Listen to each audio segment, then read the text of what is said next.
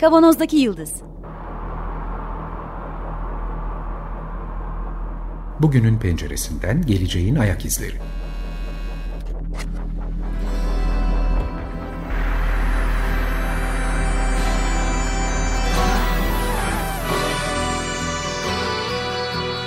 Hazırlayan ve sunanlar İsmail Başöz, Haluk Levent, Mustafa Yılmazer ve Fethiye Erbil. Zorlu Holding Sürdürülebilirlik Platformu Akıllı Hayat 2030, herkes için daha yaşanabilir bir dünya diler.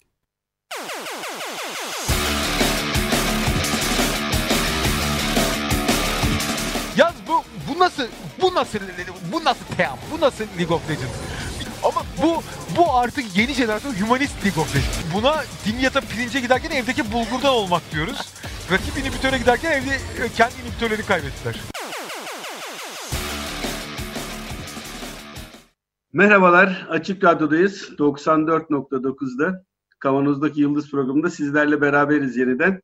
Bugün alışmadığımız, bizim program için alışmadığımız bir girişle başladık, bir teaserla başladık. Sesten tanımışsınızdır belki. Konuğumuzun sesinden Kaan Kural'la beraberiz. Ee, hoş geldin Kaan. Hoş bulduk. Çok teşekkür ederim. Kaan Kural'la basketbol konuşmayacağız. Yine teaserımızdan anladığımız e, üzere. Başka bir dünyadan bahsedeceğiz. E-spor dünyasından bahsedeceğiz. Ama ondan önce ben e-sporla ilgili küçük anımı anlatayım. Bundan 4 sene önce yaklaşık Ülker Spor Salonu'nda bir müsabaka olduğunu ve bu müsabakanın da gençler tarafından seyredileceğini duydum ve oğlum da bu müsabakaya gitmek istedi. Oğlum 12 yaşındaydı o zaman. Ben de şaşırdım. Yani ne yapıyorsun, nedir, ne müsabakası, niye burada seyrediliyor diye. Müsabaka bir e-spor yarışmasıymış. Türkiye finaliymiş. Şaşkınlıkla eşlik ettim, götürdüm. Olanı bıraktım, ben, ben çıktım. Fakat içeride 15 bine yakın insanın olduğunu gördüm. Çoğu genç olmak üzere.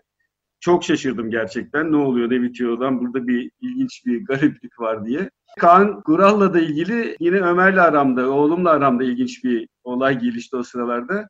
Dedi ki ben bilgisayarda izliyorum bu maçları. En çok da Kaan Kural anlatırken seviyorum dedi. Nasıl dedim ya? Kaan Kural basketbol anlatır. Hayır dedi. O oyun anlatıyor. League of Legends anlatıyor dedi. Nasıl ya? Olamaz. Nereden çıktı? Niye bilgisayar oyunu anlatsın? Bilgisayar oyunu niye anlatılsın? Derken bana örneğini gösterdi. O basketbolu o zamanlar bilmiyordu ki şimdi basketbolda dinliyor. Dediğin gibi ne tarafa baksa Kaan Kural var şu anda. Vallahi kur, yazık çocuğa da genç yaşında bana fazla maruz kaldı. Biraz üzüldüm şimdi. Ve bilgisayar oyunlarında da artık video oyunları, e, elektronik spor nasıl adlandırırsak ama e-spor diye yaygın bir ismi var artık. Bütün dünya çapında yaygın bir bir endüstri, bir bir spor alanı ya da bu konu çok tartışmalı zaten. Nasıl başladı Kaan bu, bu, buralar? E, bu arada çok tekrar teşekkür ediyoruz geldiğin için. Seninle konuşmak konuyu olabilecek en büyük şans bizim için açıkçası. Çok teşekkür ederim. Hani ben biraz da tabii jenerasyon olarak sana çok yakınım. Hani bir iki yaş küçüğüm senden sadece. Fakat hani buraya da daha yatkınım. Hani hem bu tarafı hem geleneksel sporları hem dijital sporları bildiğim için hani belki de biraz daha hani bu konuda en uzman kişi falan haddime değil sümme haşa ama en azından iki taraftan da bakabilen biri olarak belki biraz farklı bir bakış açısı ya da daha anlaşılabilir, daha bilinen bir bakış açısı verebilirim. Ya aslında e-sporun tarihi o kadar kısa ki gerçekten o kadar kısa ki hani henüz işte hukuki, tıbbi, kültürel temelleri oturmamış durumda. Çünkü temel atılacak bir, kök salacak bir durumu yok. Bakarsak e-sporun gelişimi aslında dünya üzerinde geniş bant internetin gelişimiyle birlikte paralel. Biz tabii hayat o kadar hızlı ilerliyor ki 3-4 sene öncesi 20 sene öncesiymiş gibi düşünüyoruz. Aslında öyle değil. Dünyada ülkemizden bahsetmiyorum. Tüm dünya çapındaki geniş bant internetin yayılması aslında 10-12 yıllık bir hikaye. Ve geniş bant internetin şöyle bir e-spora katkısı oluyor. Bilgisayar oyunları zaten daha doğrusu dijital oyunlar diyelim. Aslında yaklaşık 40-45 yıldır dünya çapında oynanıyor. İşte ilk Atari'lerden, Nintendo'lardan gelme. Bilgisayarlar ve konsollar geliştikçe oyunların çeşitliliği vesaire de artıyor. Ve bunu dünya çapında sen, ben de, başkaları da işte bugün evet. mobil oyunlarla herkes oynuyor. Oynadık. Fakat bunun rekabetçi bir hale gelmesi için insanların bir arada oynuyor olabilmesi lazım ve e, işte bunun bir zamanda oyun festivalleri falan düzenlenmişti ama onlar birer küçük festival olarak kalmakla yetindi. Küçük panayırlar, festivaller gibi kaldı. Fakat geniş bant internet yayıldıktan sonra insanlar oturdukları yerden işte atıyorum Malezya'dan Alaska'ya ne bileyim Şili'den Rusya'ya kadar aynı yerde karşılıklı oynayabilme fırsatı buldular. Ve karşılıklı oynayabildiğin zaman bu otomatikman oyunu sisteme karşı değil insanlara karşı oynayabildiğin hangi oyun olursa olsun bu arada insanlara karşı oynayabildiğin zaman bir rekabet ortamı yaratıyor. Ve insanla bu bir anda da şöyle bir durum yaratıyor. Mesela en basit örneğini söyleyeyim. İnsanlar niye aslında spor izliyor? Şimdi futbol, basketbol, bir, bir sürü spor var. Keyif aldığınız, ilginiz gösterdiğiniz şeyi en üst düzeyde yapan insanın nasıl yaptığını merak edersiniz. Bu çok basit bir meraktır. En basiti hani olimpiyatların en keyifli yarışı nedir? 100 metre yarışı. Ya 100 metre yarışı dediğin ne ki? Adam bir noktadan bir noktaya dümdüz koşuyor ya. Bu aslında bunun estetik, cazip kalan bir, kılan bir tarafı yok. Ama dünyanın en hızlı adamı ne kadar hızlı koşuyor çok merak ediyorsun diğerleriyle yarışırken. Bu da aslında sonuçta daha komplike, daha takım yani takım sporlarında özellikle takımdaşlık, rakiplik vesaire gibi konular da işin içine girince işin stratejileri, işin bireysel insani insanın zorlaması, insanın yetenekleri, o yeteneklerin törpülenmesi vesaire e, beceriye dönüşmesi gibi bir sürü faktörü var. Ama bunu merak ediyoruz biz. Yani mesela atıyorum halı sahada arkadaşlar maç yaparken sen sadece arkadaşını izliyorsun. Ama işte Messi no kamp'a çıktığı zaman herkes merak ediyor. Yani Messi ne yapacak diye. Bir anda da geniş bant internet dünyaya yayıldığı anda ve çok hızlı yayıldığı anda herkes de bu oyunları en üst düzeyde oynayanların nasıl oynadığını merak etmeye başladı. Daha doğrusu insanlar oynarken diğerleri aa bu, bu adam nasıl oynuyor, nasıl bir rekabet oluşuyor diye merak etti ve inanılmaz bir hızla yani insanlık tarihi düşünülürse bunun yayılma ve büyüme hızı hakikaten çok tarihsiz oldu. 2010'ların başında StarCraft'la başladı aslında ilk organize e-spor. Güney Kore'de başladığına dair yazılar vardı. Aslında yani Güney Kore'yi tabii biraz şey gibi hani e-sporun mabedi gibi görmek mümkün. Yani İngiltere nasıl futbolun beşiği ise evet. e-sporun beşiği de Güney Kore ama illa Güney Kore olmak zorunda değil. Özellikle şimdi as, e, coğrafya olarak biraz ayıracağım ama Asya'da ve özellikle Güney Kore özelinde yayılması merkezi olması çok doğal. Çünkü Kore'nin kültüründen, gençlerinden vesaire gelen inanılmaz bir e-spor yatkınlığı var. Ama aslında Kore diye sınırlamamak lazım. Bütün Asya öyle. Japonya'sından Çin'ine, Vietnam'ından Malezya'sına inanılmaz. Yani dünyanın geri kalanından fersah fersah daha büyük bilgi var. Hatta şöyle söyleyeyim. Geçtiğimiz yıl yapılan, 2019 yılında yapılan Asya oyunlarında ki Asya oyunları hani biliyorsunuzdur olimpiyatların Asya ülkeleri versiyonu gibi. Yani bütün pek çok sporun bir araya geldi. Asya ülkelerinin katıldığı uluslararası bir müsabaka ve çok üst düzey bir müsabaka. Asya oyunlarında geçen sene e-spor dahil bile ettiler. Ve en çok seyredilen ikinci branş oldu e-spor. Ha, ilginç. Olimpiyatlara dahil edildi yani. Aynen. Zaten e, şeyde 2024 olimpiyatları için Paris almayı çok istiyor ama Uluslararası Olimpiyat Komitesi'ne kabul ettiremiyor bunu. İstemiyor Uluslararası Olimpiyat Komitesi. Ki hani ben şimdi spor mudur değil midir tartışmalarına girmek istemiyorum. Ben de o konuda mesela şeyim hani muhafazakar mı dersin, daha köhne mi dersin? Ben de hani spor olarak nitelendirilmesinin çok yerinde oturmadığını, en azından olimpik spor olarak nitelendirilmesinin çok yerine oturmadığını düşünüyorum. Çünkü olimpik sporun bir tane temel sloganı vardır. Sitius, Altius, Fortius. Daha hızlı, daha yüksek, daha güçlü. Şimdi e-spor bunu karşılamıyor. Ama bu tanımda kalacaksak olmasın zaten. Artı e-sporun e, olimpik spor olarak tanımlanmasına da gerek yok. Bu izlencilik bir rekabet, çok keyifli bir oyun ve özellikle Asya'da inanılmaz yükseldikten sonra dünyanın her yerine çok yayılan ve mil, binlerce, milyonlarca izleyicisi olan bir branş zaten. İlla olimpiyatlara katıldığı zaman bir rüştünü ispat edecek diye bir durum yok. Çünkü rüştünü çoktan ispat etti. Ya bana sorarsan spor hekimi olarak zaten sporlu tartışılır bir sürü klasik başka oyunlar da var. Mesela bazı dövüş sporları. Bana sorarsan halter bile tartışmalı şeyler. Doğal olarak da hani spor adını koyup koymak şu anda çok önem taşımıyor. İnsanlar bununla çok uğraşıyorlar. Ama mesela Almanya'da da gerçekten Almanya Olimpiyat Komitesi de karşı çıkmış.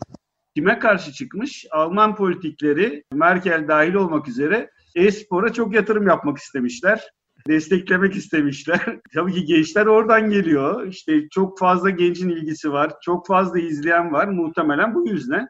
Fakat Alman Olimpiyat Komitesi de karşı çıkmış olimpiyatlara katılmasına ya da bir şekilde olimpik spor olarak tanınmasına. O tartışmalar kenarda dursun gerçekten. Şimdi ben şeyi konuşmak istiyorum. Çok büyük bir sponsorluk var belli ki bu olayın arkasında. Sebebi de çok basit. Çok fazla katılımcı ve çok fazla asıl izleyici varsa sponsor da olur. Sponsorun Kesinlikle. temel hikayesi buradan gelmektedir. Futbol niye bu kadar büyük paraların döndüğü bir sektördür? Basketbol keza niye bu kadar büyük paraların döndüğü sektördür? İzleyicisi çok olduğu için. Aynen öyle. Çok olunca elbette sponsor gelmeye başladı. Kaldı ki dünyadaki reklam mecrası artık zaten online platformlar. Bir yandan. Ve ve aynı zamanda e, sponsorların ve e, pazarlamacıların çok ilgisini çeken bir demografi. Hani e, bugün siyasetimizde de çok tartışılıyor ya Z kuşağına ulaşmak, Z kuşağına hitap etmek falan diye. Şimdi Z kuşağı dünya çapında sadece Z kuşağı diye düşünürsen ya da şöyle ifade edeyim 25 yaş altı 12-25 yaş arası gençleri düşünürsen e-spor gerçekten futbol, basketbol kadar, yani futbolun hala arkasındadır tabii global olarak ama hani basketbol kadar takip edilen, basketbol kadar izlenen bir alan. Ya ben kendimden örnek vereyim. Ben basketbol zamanında hani amatör olarak da olsa oynadım. 20 küsür yıldır profesyonel olarak çalışıyorum. Ama e-sporda son 6 yıldır benim anlattığım bir alan. Sadece profesyonel işimin olmasının dışında benim en çok keyif aldığım izlemekten basketbolla birlikte mesela Amerikan futbolunu da çok severim izlemeyi ama e-spor izlemeyi de çok seviyorum. Sadece anlatmak yani profesyonel işim olduğu için değil. Bana büyük keyif veriyor bu. Ee, hep işte klasik söylemler oluyor. Ya bir gün futbolun basketbolun yerini tutacak mı? Öyle bir şey gerek yok. Ona alternatif veya onunla birlikte de büyüyebilir ki büyüyor. Şimdi e-sporun çok kısa bir sürede yayıldığını söyledik. Bir de coğrafi olarak yayılması ilginç bir şekilde etki yaratıyor. Genelde özellikle endüstri devriminden sonra bütün yenilikler ve global etkiler hep batıdan kaynaklı var olmuştur. Ve özellikle 21. 20. yüzyıla geldikten sonra toplu iletişimin artmasından sonra ve toplu iletişimi büyük oranda elinde tutan ve oradan kültürel yayılım sağlayan Amerika ve işte bütün batı dünyası da kültürel olarak da çok dikte etmiştir bazı şeyleri. Batı, doğuya ve dünyanın geri kalanına. Burada yalnız zaman değiştikçe Asya'nın ne kadar hızlı büyüdüğünü, ne kadar hızlı bir ekonomik ve kültürel e, yapıya kavuştuğunu ve aslında o globalizasyonda kendi yerel dokularını da çok koruyabildi ve tam tersine bu kültür transferinin sadece batıdan doğuya değil zaman zaman doğudan batıya olduğunu da görüyoruz. Şimdi e-sporun özellikle oradaki gençlerin çünkü şöyle bir şey var. E, Asyalıların genel kültürel ve e, kişisel yapılarına bakarsan Asyalılar dijitale çok daha yatkınlar. O tip şeyleri çok, çok daha fazla var. Yenilikçi olmayı, yeni teknolojileri takip etmeyi vesaire. Ve açıkçası buna da çok açıklar. Spor rekabet açısından vesaire. Ve şöyle de bir şey var. Asyalılar, Asya ırkı tekrar eden aksiyonlarda çok çok daha iyidir Batı toplumlarına göre. Tekrar reaksiyonlar derken aynı şey mesela masa tenisinde falan da iyiler bunlar. Evet evet evet evet evet. Yani genetikte uygun, kültürleri de uygun ve sonuçta bilgisayar oyunları çok fazla tekrar eden aksiyon içeriyor. Ve o yüzden de daha yani yetenekli demek çok doğru değil belki ama daha geniş bir nüfusta hem nitelik ve nicelik olarak daha yatkınlar. Ve abi Asya'da inanılmaz büyük. Yani ne kadar büyük olduğunu anlatmam gerçekten çok zor. Fakat iletişim batı temelli olduğu için Asya'da bu kadar büyük olduğunu pek fazla göremiyoruz biz. Mesela aynı şey Amerika'da o kadar büyük olsa çok daha fazla bize yansır bunun büyüklüğü. Fakat bu aynı zamanda da global ölçekte büyüdüğü için ve açıkçası acayip kültürler üstü, acayip demografiler üstü bir yapı olduğu için en basit örneğini söyleyeyim. Ben bugün bir bilgisayar oyunu mesela WoW oynadığım zaman, League of Legends oynadığım zaman, herhangi bir online oyunu oynadığım zaman atıyorum 46 yaşında İstanbul'da oturan bir spor yorumcusuyla Kayseri'deki 12 yaşındaki bir ortaokul öğrencisi ve işte atıyorum Dubai'deki 25 yaşındaki bir İngiliz çalışan hani oraya çalışmaya gelmiş biri Rusya'daki bir tane şeyle 45 yaşındaki bir tane doktorla beraber oynuyorsun. Bu inanılmaz kültürler üstü, diller üstü acayip bir şey. Ya evet şimdi ben küçük bir çalışmadan da bahsedeceğim. Türkiye'de Türkiye'den 3 akademisyenin yaptığı bir çalışma. Fizik tedavi rehabilitasyon fakültelerinde Rüstem Mustafaoğlu ve arkadaşları 2018'de yayınlamışlar. Demografik özelliğini yayınlamışlar. Kan bu yaş grubunda sen %0.8'e giriyorsun abi. He işte o e, moruk dedikleri. Toplamda %95'i 25 yaş altı. Doğru. Oyuncuların. Bunun %32 18 yaş altı, 18-25 arası %60 ve hemen hemen hepsi e, yani çok büyük bir sayısı öğrenci. Daha doğrusu %80'e yakını öğrenci. Bu %80'in de yarısından fazlası lise öğrencisi, lisans öğrencisi. Genellikle düşük eğitim gruplarında bu maddi sebeplerden de kaynaklanabileceğini tahmin ediyorum. Eğitimsizlerin çok fazla girmediği bir alan gibi bir çalışma İstanbul, Bingöl ve Urfa'daki fakültelerde ortak olarak çalışılmış. Demografik olarak böyle. Şöyle e, tabii sonuçta e-sporunda ya daha doğrusu hani bilgisayar oyunlarının diyelim istersen daha geniş tanımıyla amatör yapanları da çok temel bir ekonomik fazla olmayan ama bir ekonomik yatırım istiyor. Yani sonuçta geniş bant internetin ve belli bir seviyedeki bir bilgisayarın olmadan yapamıyorsun. Doğal olarak da en alt e, sosyoekonomik gruptaki insanların yapabilmesi de zor. Yani yapamıyorlar. Yani o evlerinde o bilgisayar ve internet imkanları olmadığı için yapamıyorlar. Ama onun dışında süper yaygın olduğu ve insanlar şey gibi düşünmek lazım. Dijitalleşme, dünyanın dijitalleşmesi ne kadar hızlı gelişti. Bugün yani sen ben üniversitedeyken cep telefonu denen kavramı bilmiyorduk biz. Bugün cep telefonsuz dışarı çıktığımız zaman elimiz ayağımıza dolanıyor mesela. Ve çok uzun yani insan hayatında ya da insanlık tarihinde çok küçük bir dönemden bahsediyoruz. Bu yeni jenerasyon işte Z jenerasyonu bu dijital hayata doğdukları için dijital dünyanın en büyük eğlencesi, en büyük rekabeti, en büyük sporu da bu zaten. Onlar fiziksel dünyadan ayrı değiller. Ama bizden çok daha fazla dijital dünyayla büyüdükleri için onların gördükleri spor, onların gördükleri en büyük eğlence de bu. O yüzden hayatlarının da çok önemli bir parçası durumunda. Biraz evvel sponsorluktan bahsettim. Ben de sana bir rakam vereyim istersen. Ya bu işin senin de söylediğin gibi izleyici artarsa rakam da yani şeyde bütçe ekonomi de artar. Bu, bu dünyanın en basit e, şeyi sonucu. Hani bunu açıklamaya gerek yok. Ama şöyle bir rakam vereyim doğal olarak ekonomik olarak çok güçlü olduğu için Kuzey Amerika, Kuzey Amerika'daki örnekler bir de muhasebesi iyi tutulduğu evet. için daha iyi bir veri. Kuzey Amerika'da Cloud9 diye bir takım var. Bu bir e-spor takımı ve 6-7 tane e-spor branşında mücadele ediyor. Tabii ki e-sporun da aynı geleneksel sporlar gibi daha popüler ve daha az popüler branşları da var. Cloud9'da işte 9 değişik branşta mücadele ediyor. 2015 yılında bir yatırımcı turuna çıkıyor takımı büyütmek için ve 37 milyon dolar olarak değerleniyor takımın değeri.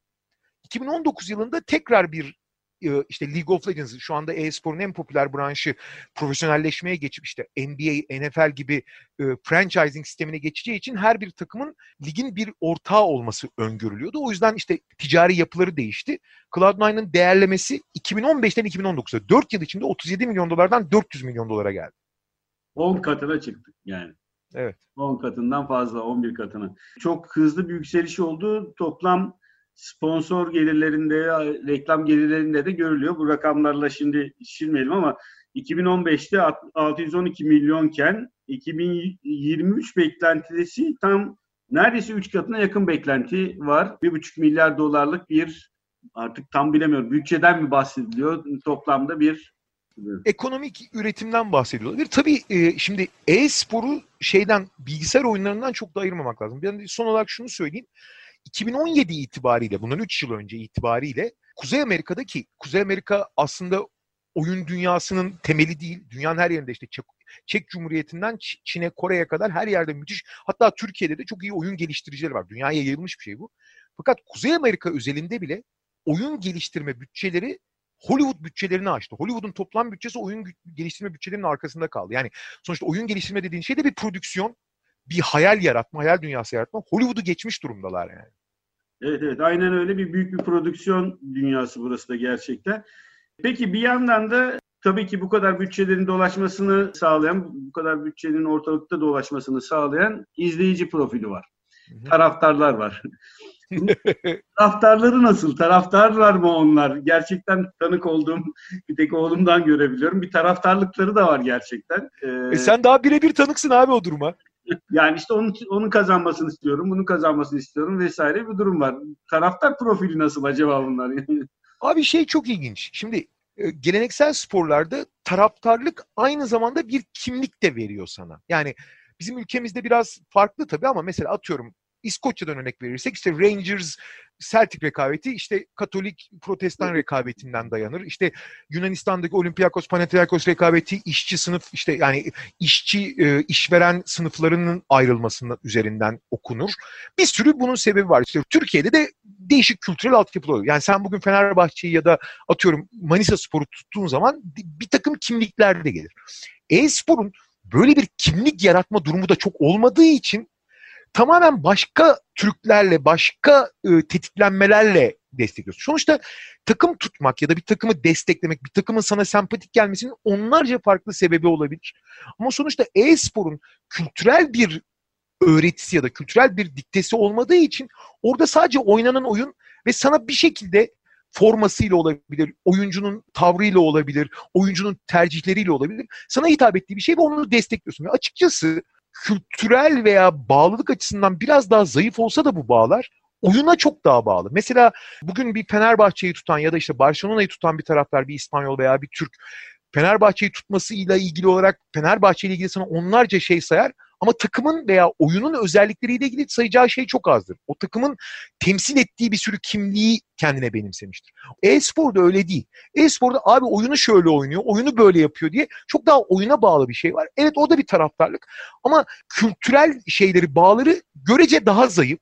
En azından takıma daha zayıf bağlar. Yani bugün bir takımı tutan insanın iki sene sonra diğer takımı tutması mümkün. Normalde geleneksel sporlarda pek görmediğimiz gibi. Evet. Kabaca şöyle özetleyebiliriz. Sokakta birbirlerini bıçaklama ihtimalleri yok taraftar oldukları için en azından. Şöyle bir örnek vereyim. Doğal olarak da geleneksel spor kulüpleri de patır patır e-spor branşları açıyorlar.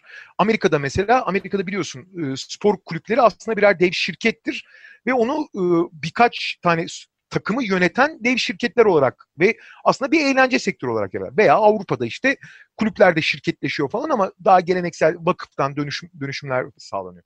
Avrupa'da işte Real Madrid'den Schalke'sine, Bayern Münih'inden e, işte ne bileyim e, bir sürü takım kulüp kurarken Amerika'da özellikle çok ileride bu. İşte Golden State Warriors'ın, işte Denver Nuggets grubunun falan takımları var. Türkiye'de de doğal olarak kulüp, spor kulüplerimiz bu işe girdi. Fenerbahçe, Galatasaray ve Beşiktaş'ın Türkiye'de organize olan, lig olarak organize edilen tek organizasyon League of Legends'da takımları var. Ama mesela şöyle bir örnek vereyim. Fenerbahçe ile Supermassive denen başka bir branşta çalışmayan, sadece bir e-spor takımı olan takım final oynuyordu. Ülker Arena'da oynuyordu. Doğal olarak da seyircinin çok büyük bir çoğunluğu Fenerbahçeliydi. Ve ben yani yıllarca Ülker Arena'da o kadar maç seyretmiş bir insan olarak bir taraftan sevindim, bir taraftan şaşırdım. Abi Supermassive maçı kazanırken, Supermassive iyi bir şey yaparken tribünün çok büyük bölümü alkışlıyordu ya. Yani ben bunu bu sahneyi Türkiye'de göreceğime çok ihtimal vermezdim yani. Fenerbahçeliler evet Fenerbahçe'nin kazanmasını istiyorlar. Ama rakip takım başarılı bir şey yaptığı zaman onu alkışlayacak, tebrik edecek bir nasıl derler ruh hali, kültür vesaire de gelmiş durumda. Çünkü dediğim gibi bağlılıkları kulüp kimliğinden çok oyuna daha yatkın olduğu için evet Fenerbahçeliler ama oyunu veya oyuncuyu da takdir etmeyi de bilebiliyorlar. Tam da bu bahsettiklerin üzerine taraftar profili, oyuncu profilleri vesaire üzerine biraz çalışmalar yaptım. Önümüzdeki haftalarda bunları toparlayıp bir program daha yapma niyetindeyim.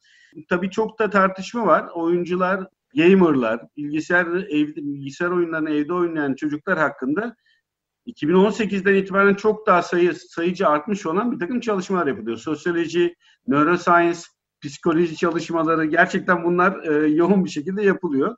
Hı. Şey tartışmaları çokça var.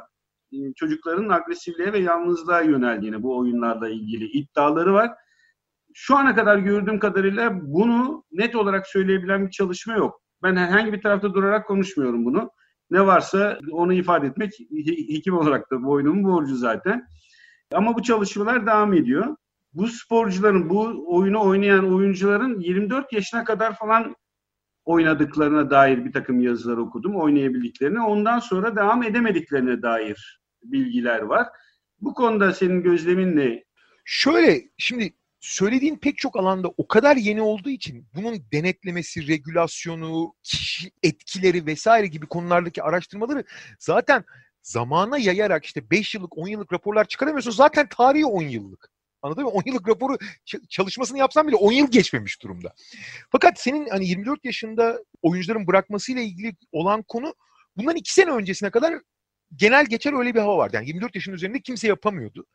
Fakat son dönemde 24 yaşını geçtikten sonra oyuncuların da en üst düzeyde oynamaya devam ettiği görüldü. E-sporla geleneksel sporlar arasında şöyle bir fark var.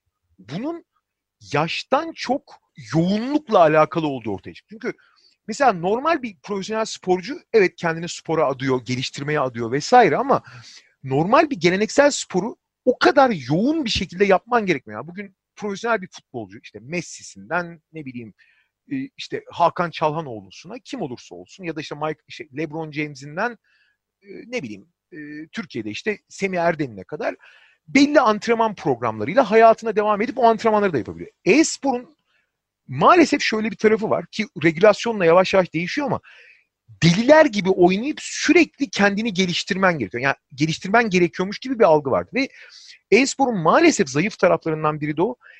10 gün ara versem bile çok ciddi şekilde bu zamanlamalar, refleksler, alışkanlıklar törpülenebiliyor. O yüzden e-sporcular yılda neredeyse 12 ay, günde 10 saat, 12 saat oyun oynuyorlar. Ve bu çok çabuk tüketiyor.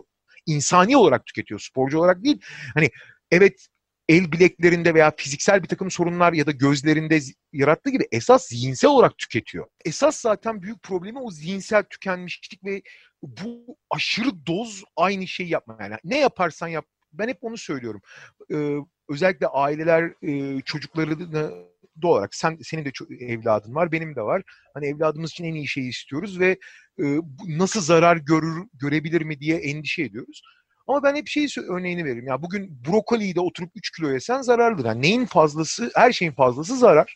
E, bilgisayar oyunları da çok cezbeden, insanları içine çeken bir şey olduğu için günde 10-12 saat oynarsan bu zararlı elbette ki yani hani doğal olarak. Fakat bunların işte daha sağlıklı, yani profesyonel yapıp ama aynı zamanda sağlığını kaybetmeden ne kadar yapabilirsin?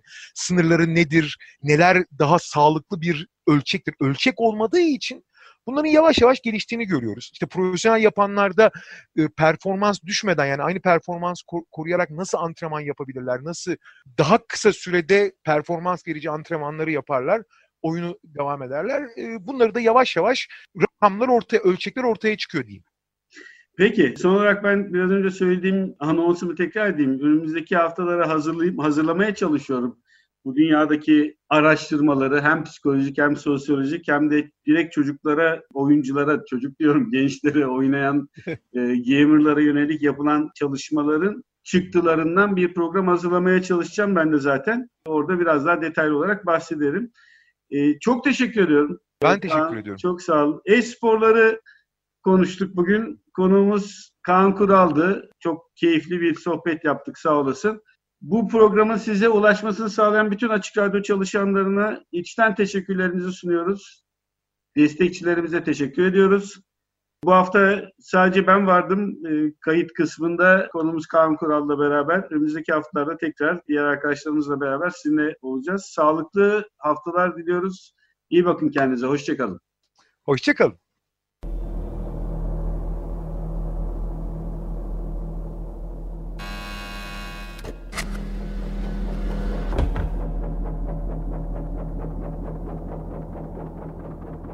Kavanozdaki Yıldız Bugünün penceresinden geleceğin ayak izleri.